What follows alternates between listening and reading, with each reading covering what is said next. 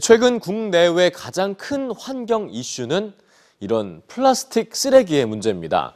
특히나 물건을 살 때마다 쌓이는 이 플라스틱 쓰레기는 가정에서도 큰 스트레스인데요.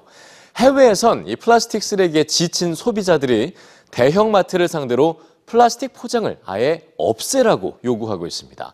뉴스G에서 확인해 보시죠. 영국의 한 대형마트.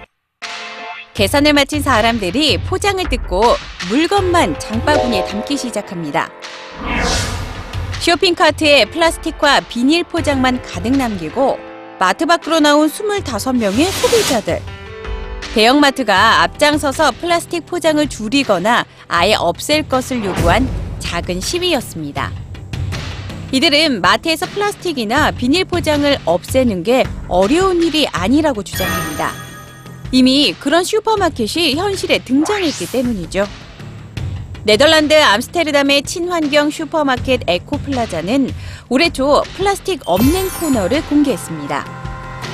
700여 종의 식료품이 종이나 유리, 철제처럼 재사용 가능하거나 자연 분해되는 포장재에 담겨 있습니다. 겉보기엔 일반 비닐처럼 보이지만 이 또한 12주 후엔 자연 분해되는 포장재죠.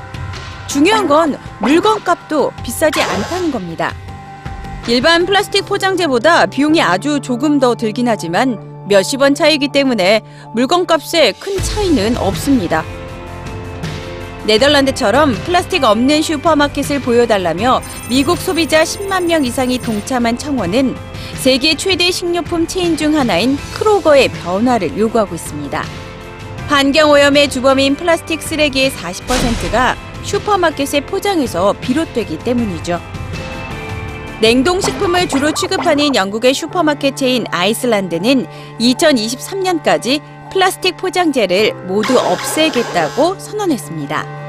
고객 5천 명을 대상으로 실시한 설문조사에서도 80% 이상이 플라스틱 포장재를 원하지 않는다고 답했죠. 쇼핑 후 산더미처럼 남는 플라스틱과 비닐 쓰레기. 그동안 재활용 쓰레기 처리를 떠맡아온 소비자들이 이제 기업의 책임을 묻기 시작했습니다.